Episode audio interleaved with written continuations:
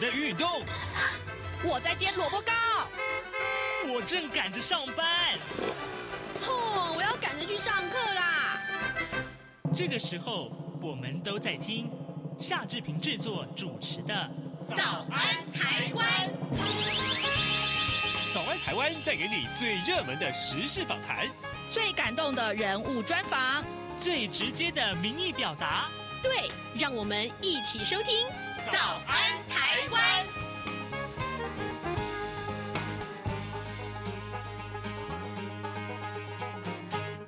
早安，台湾！我是夏志平。今天是二零二三年的九月二十一号，星期四。诶，今天礼拜四，我们进行刘必荣时间这个单元。待会儿呢，志平要为您连线访问东吴大学政治系刘必荣教授。我们请刘老师呢，在节目中跟大家解说。呃，都过去这一个礼拜以来，我们看到非常重大的这个国际要闻呐、这个礼拜我们锁定的跟美中关系，还有日本的内政。诶，金正恩到俄国去访问。另外，联合国大会也此刻正在召开。好，我们为您关注这些话题。在跟刘老师连线之前呢，志平有一点点的时间来跟大家说一说各平面媒体上面的头版头条讯息。首先，我们来看到，哎，《自由时报》就是为您关注联合国大会的总辩论啊。我们来看看《自由时报》的内文，第七十八届联合国大会总辩论在。本月的十九号到二十六号举行，我国的友邦瓜地马拉、巴拉圭、帛琉以及呃对我国非常友好的捷克啊，第一天都先后为我国仗义直言。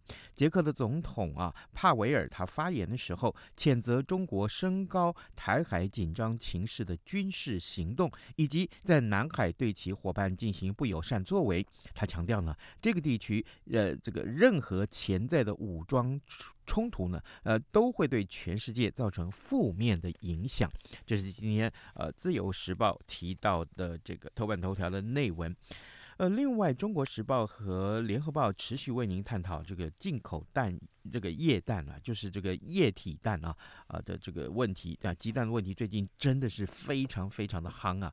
那昨天爆发出来这个呃液体蛋，其实呃明明是进口的，但是却冒充了国产的啊。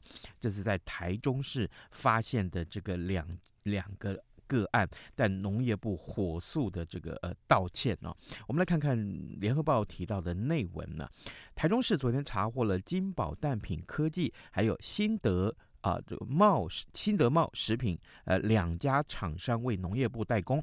今年六月起呢，就以土耳其跟巴西进口蛋制造成冷冻杀菌液蛋，液就是液体的液啊，液体蛋。那么产地竟然标示为台湾呐、啊，明明是进口的，但是却标示为台湾。一直到七月底才改回呃这个来源进口国，全案移送检调侦办，厘清。呃，这个涉嫌假冒产地产品，呃，数量以及流向，台中地检署将会紧速分案侦办。如果呃涉嫌标示不实，将会朝我这个伪造文书的这个罪嫌去侦办。不过两名业者他都喊冤哦，他说这是农业部要求标示产地是台湾的呀。那这个其中一家就是新德茂食品说，他们觉得有问题啊，曾经反映给农业部，但是农业部要求，那我们敢拒绝吗？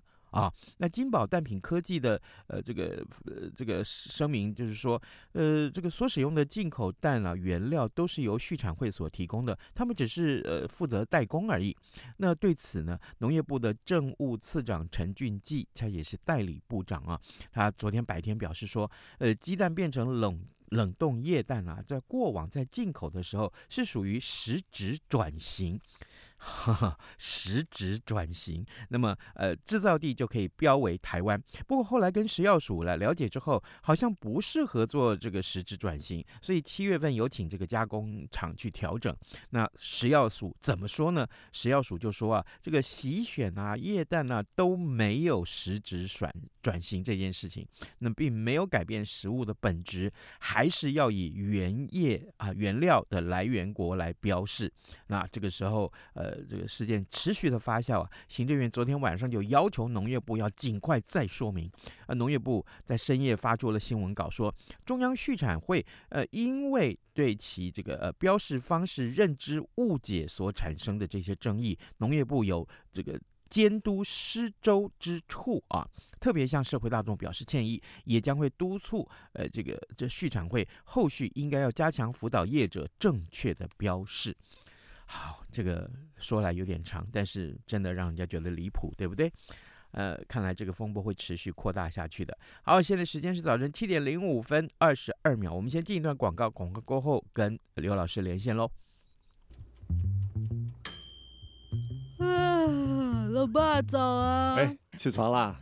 今天吃什么啊？哦，今天啊，我们来吃吐司加火腿蛋啊。嗯，好香哦！哎，爸，你在听什么啊？哦，我啊，在听中央广播电台的节目《早安台湾》啊。我平常最喜欢听夏志平主持的访谈了。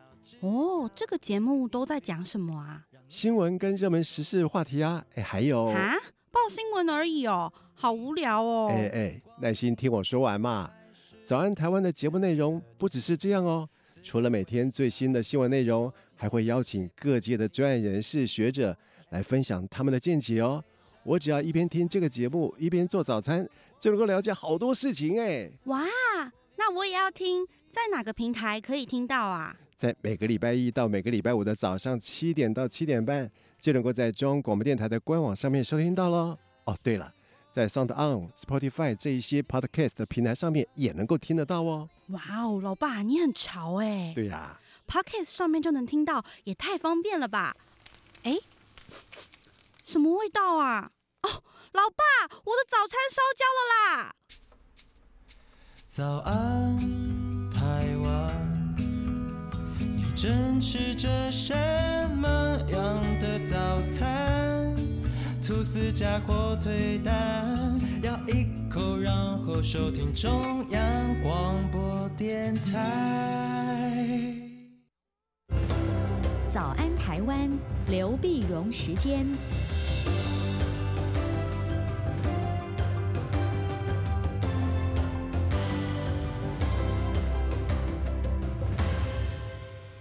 这里是中央广播电台台湾之音，您所收听的节目是《早安台湾》，我是夏志平。此刻时间早晨七点零七分二十九秒了啊，我们要为您连线东吴大学政治系刘碧荣教授，请刘老师为我们来解说重要的新闻外电。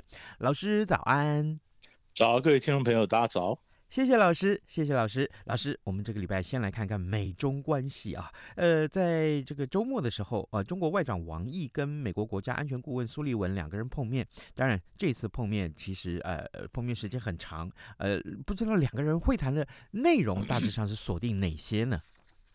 对，因为这次呢，他们是在马耳他见面啊，那么谈了十几个小时，啊，那么但是那么呃，中国大陆呢的讲法就是，呃，坦诚、实质、有建设性，啊，坦诚是建设性，那当然呃，谈到了安全问题啦，呃，这个南嗯台海问题啦，俄乌战争啦，朝鲜啦，大家都有谈到，就谈到呢，这就我们特别看到的就是。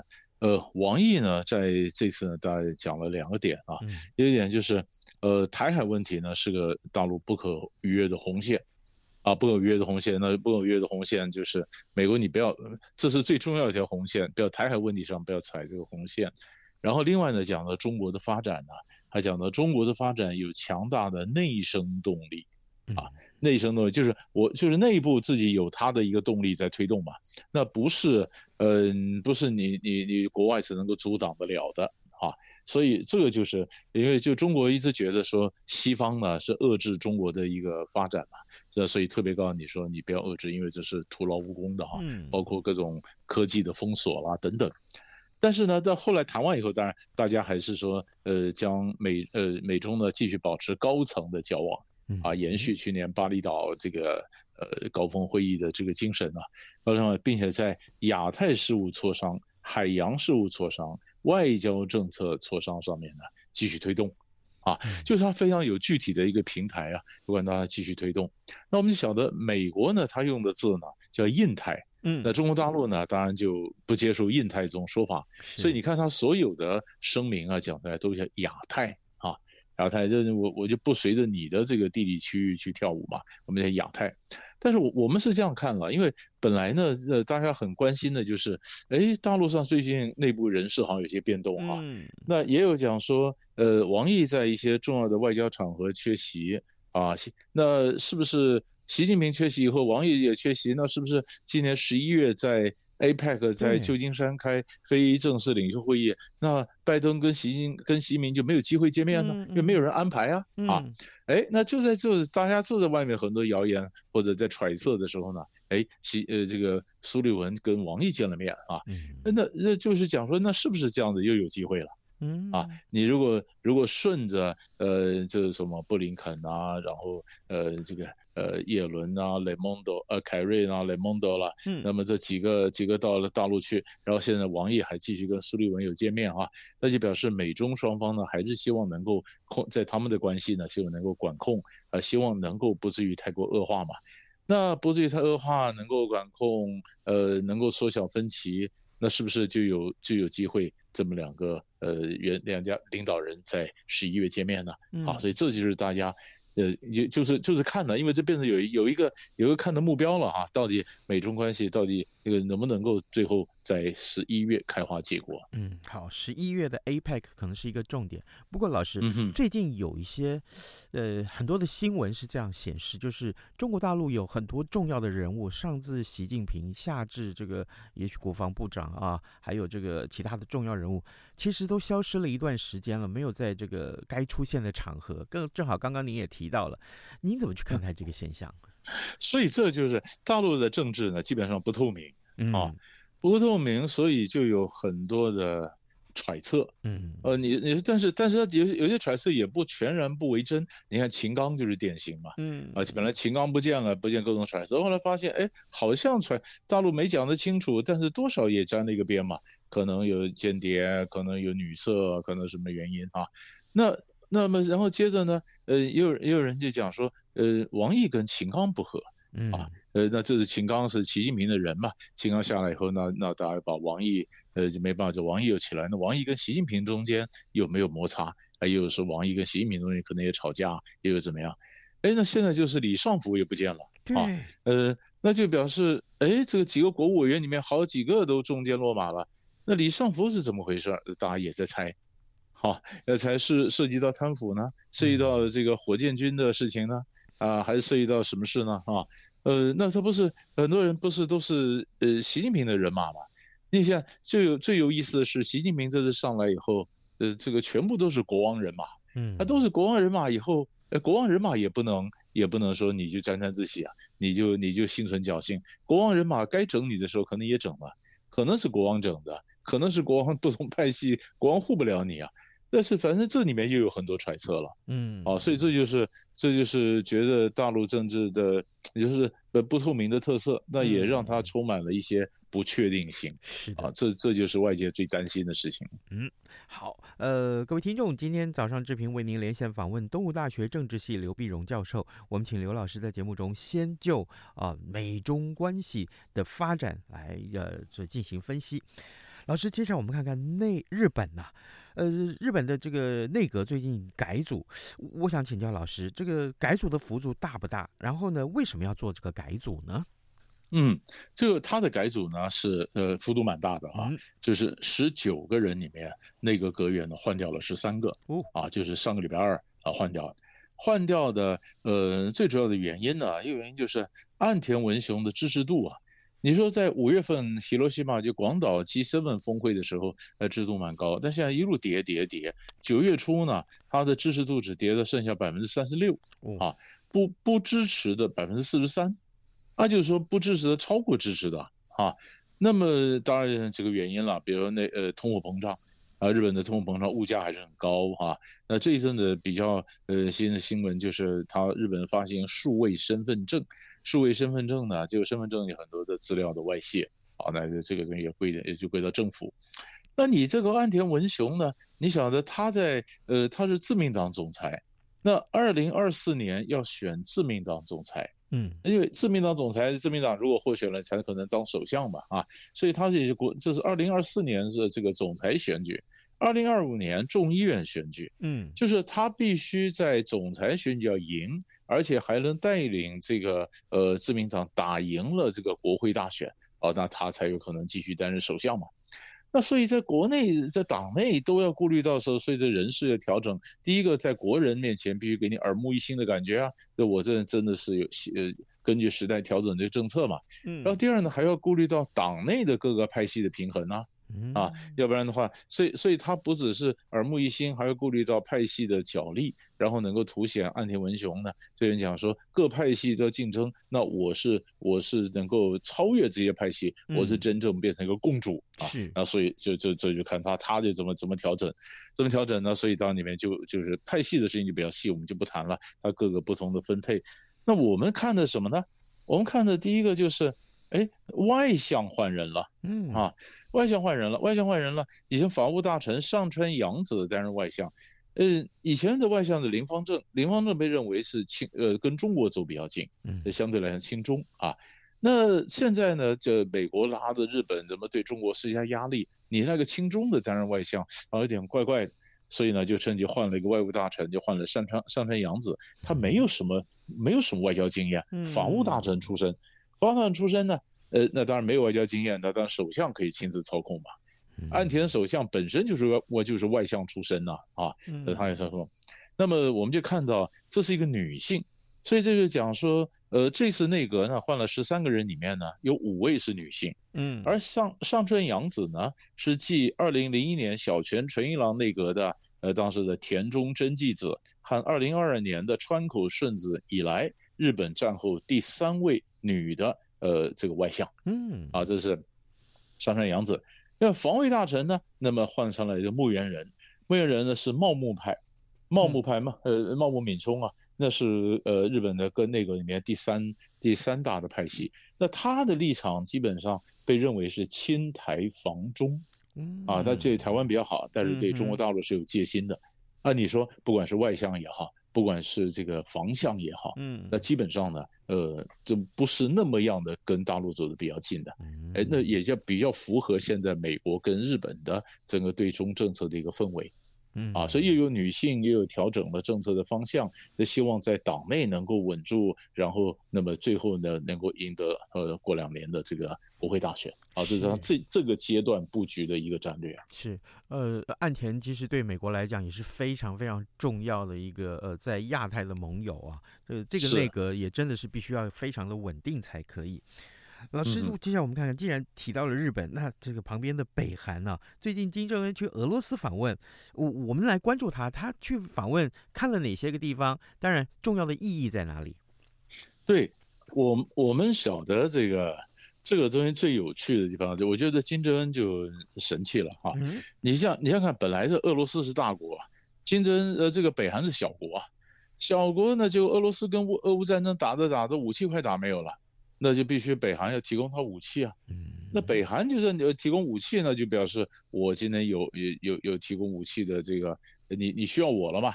你需要我了。北韩本来就说在国际上谴责俄罗斯的时候，北韩支持，本来讲说本来大国在在，比如大人打架，小孩在旁边支持，我也不太理你啊。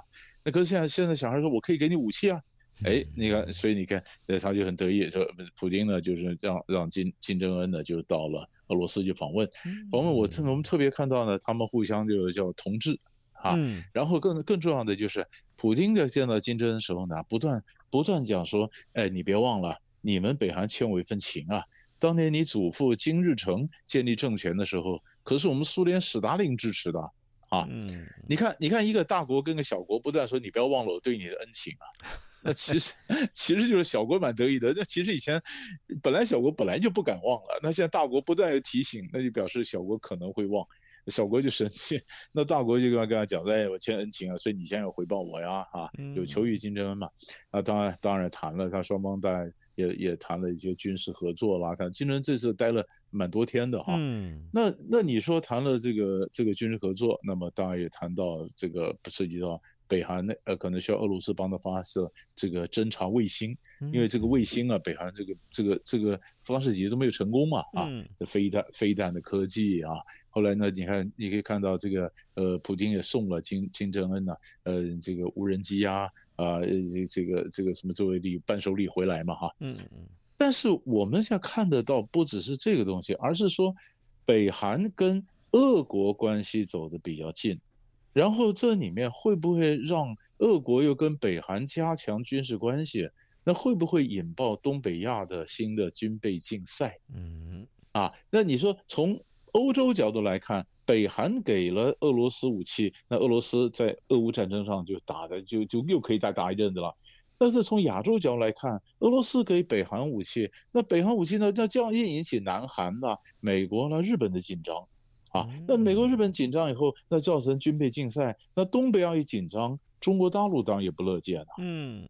所以，所以中国大陆他他他，所以人家问说中国外交部对这事情，那中国外交部说我们都有沟通，都晓得了，那都晓得，那这事情当然当然有中国又取得一些默契，中国也很难讲说我不答应。可是这个东北亚情势一紧张，影响到海参崴的整个发展。你晓得，就几乎同一个时候呢，俄罗斯在呃在海参崴开东方经济会议，嗯，经济会议，那中国大陆一些学者呢，在海参崴就提出来，他说，哎，你你要发把要把海参崴发展成东北亚的香港，那你首先呢，不要再封锁吉林呢，吉林距离日本海才这么这么近的地方被那俄罗斯锁住了，你一旦吉林能够出海，你吉林出海，中国一一一靠一一感激你，中国投资就来了，整个东北亚就发展起来了。好了，这边在勾勒东北亚发展的很美丽的前景，那边呢就可能引爆东北亚的军备竞赛。那东北亚一紧张，那前面讲的什么吉林发展啊，什么什么海参崴啊，什么香港，那中呃就就不用谈了嘛。那所以经经济目标跟军事目标就是拉扯，哪个比较重？嗯啊，谁？那那中国当然希望发展经济啊，中国也希望东北亚不要军军备竞赛啊。东北亚一动乱的话，那中国东北也跟着扯进来。那是中国变得面对俄俄乌战争的时候，面对俄罗斯你讲什么呢？面对这个北韩你也不好讲什么，所以中国大陆只是保持沟通啊，但是心理上应该压着划水，也非常紧张在看俄俄罗斯跟朝鲜关系的一个发展。哇，原来要这么看，从一个呃比较单一的新闻事件，就是金正恩到俄罗斯去访问，但是我们可以看到后面老师为我们呃所就分析的啊，呃居然啊、可以看得到是东北亚的情势紧张和呃这个经济的东北亚跟这个呃这个呃军事的东北亚两个啊该怎么办啊？这这一个经济目标，一个军事目标，这相互的拉扯其实是很精彩的。老师，最后我们还有一点点时间，我们来看一看这个联合国大会。当然，每一年的联合国大会啊，呃，台湾都是非常重视啊。呃，这个有很多友邦在这个呃大会上面为台湾仗义直言。刚刚在新闻时段，我们一开始也说了啊，这个捷克的总统其实为台湾说了很多话。那么这一次的联合国大会，我们关注哪些重点？对，这次联合大会呢，第一个。呃，如果我们撇先不讲台湾问题的话呢，嗯，那是泽泽伦斯基第一次就亲自参加了联合国大会，在安理会演讲，嗯。啊，在演讲他就跟俄国的大使在吵架嘛，嗯。啊，俄国大使说泽伦斯基凭什么来演讲？啊？那么呃，这个阿尔巴尼亚的这个外长是主席啊，他就说你俄国如果停火，泽伦斯基就不会来演讲，啊，你你你不你打嘛这样，那泽伦斯基当然就批评了，呃，说你这个安理会啊。呃，为什么给俄罗斯有这个呃否决权啊？他说你你安理会又不能防止冲突，又不能结束俄乌战争，没有用嘛？你俄罗斯有否决权，这个东西根本就没有用啊！呃，批评。但这一次我们发现很多国家呢，其实都都会争，都焦点摆在安理会是不是要改革、要改造？因为非洲说我们怎么没有常任理事国？拉丁美洲说我怎么没有常任理事国？啊，他你那是二战之后的格局，现在格局不一样了，是不是要改变？啊，那是一个辩论。那安那联合国秘书长呢？他觉得这次重点非常重视全球南方，南方，所以他也在礼拜三的时候开了这个这个经济会议啊。那刚召开了这经济呃不不气候会议，气候会议大家发言、嗯嗯嗯、发言，但是他讲呃，但是有意思的是，两个对世界造成最污染的国家，一个是美国，一个是中国，通通没有获准发言，没有上主席来发言。为什么？你们环保做的不够啊？欧盟有啊，其他人环保不够啊，你在旁边听着。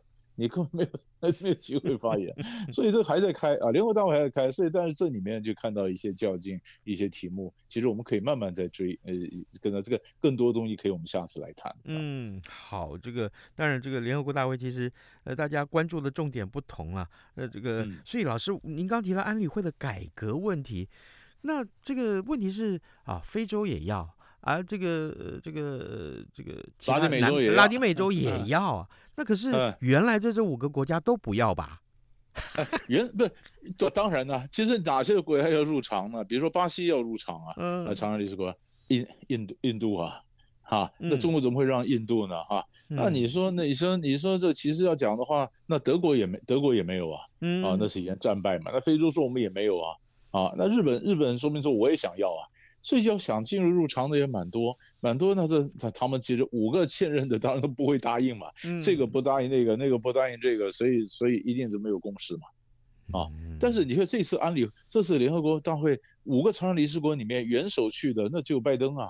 那他们自己在美国，在纽约了，所以拜登去。那别的四国，那么那么那么英英国首相了，什么中国了，什么的法国、德国都都没有去啊，嗯，都没有去。所以所以这就变成呃，美国还有一些比较呃这个次次级的这个国家在面就是发言。但是呃，气候问题、南方问题变成这是一个主轴，就是是好。呃，各位听众，今天早上志平为您连线访问东吴大学政治系刘碧荣教授。我们请刘老师在节目中今天分别关注了很多很多重要的新闻呢，比如像美中关系，比如像日本的内政。另外呢，金正恩的访问俄罗斯，还有就是此刻正在啊召开的联合国大会，老师都为我们做了非常详尽的解说。但更重要的是跟大家预告一下，呃，这个。呃，联合国大会还没有开完，下礼拜我们还要继续来再讨论啊。我们也非常谢谢老师跟我们的分享，老师谢谢您辛苦了，谢谢谢谢。早安，台湾，你正吃着什么样的早餐？吐司加火腿蛋，咬一口，然后收听中央广播电台。早安，暴马仔。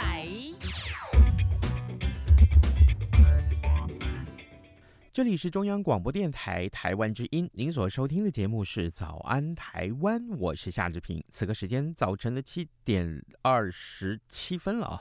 好，我们今天还有一点点时间来看一看其他重要的新闻。今天在《自由时报》的头版上面还有这个消息啊，我相信跟大家的权益有关，大部分都是劳工朋友们啊。呃，最低工资法草案 CPI 列入应该参采的指标，行政院的院会今天可望会拍板通过，我们来看一看它的内文呢、呃，行政院的院会今天将会拍板通过最低工资法草案。那么规定啊，适用范围是劳动基准法的劳工，并且以消费者物价指数，也就是所谓的 CPI 年增率作为应该参采的指标。另外还有十项啊。得参采就是可以考虑的这个指标，那么呃作为最低工资的调整依据，同时呢也设立研究小组，要提出影响报告，呃这个呃提供这个审议会来参考啊。那么目前台湾其实是以这个基本工资来保障劳工工资的最低标准，法院依据就是基本工资审议办法，但是呢因为只是法规命令了，所以呢为了要提阶提升它的法位法律的这个位阶。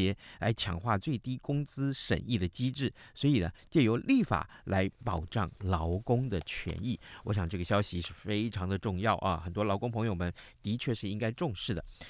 另外，另外我们来看看，也是大家的权益啊。今天《中国时报》上面提到，就是莫德纳的这个。XBB 啊，这个疫苗九月二十六号开始，长者就可以优先开打了。其实秋冬啊，就是这个呼吸道的这个疾病高峰啊。那最近欧美新冠疫情其实有升温的趋势。那么为了防范国内外的主要流行的 XBB 的这个呃变异株，那政府采购了六百万剂的莫德纳 XBB 一点五疫苗，会在今明两天到货。那到货的这个剂数大概是一百三十二万。换季啊，那么所以疾管署就分呃宣布说，九月二十六号开始优先提供六十五岁以上的长者接种，那么最快十月九号就可以开放全民接种了。好，这个好消息也告诉大家，千万记得六十五岁以上的长者，或者你家里面有六十五岁以上的长者，你应该要注意这个讯息。好，今天节目时间也差不多到了啊，那志平就祝您有愉快的一天，也谢谢这个各位听众利用各种管道来收听中央广播电台的节目，或者是早安台湾，谢谢您，咱们就明天再会喽。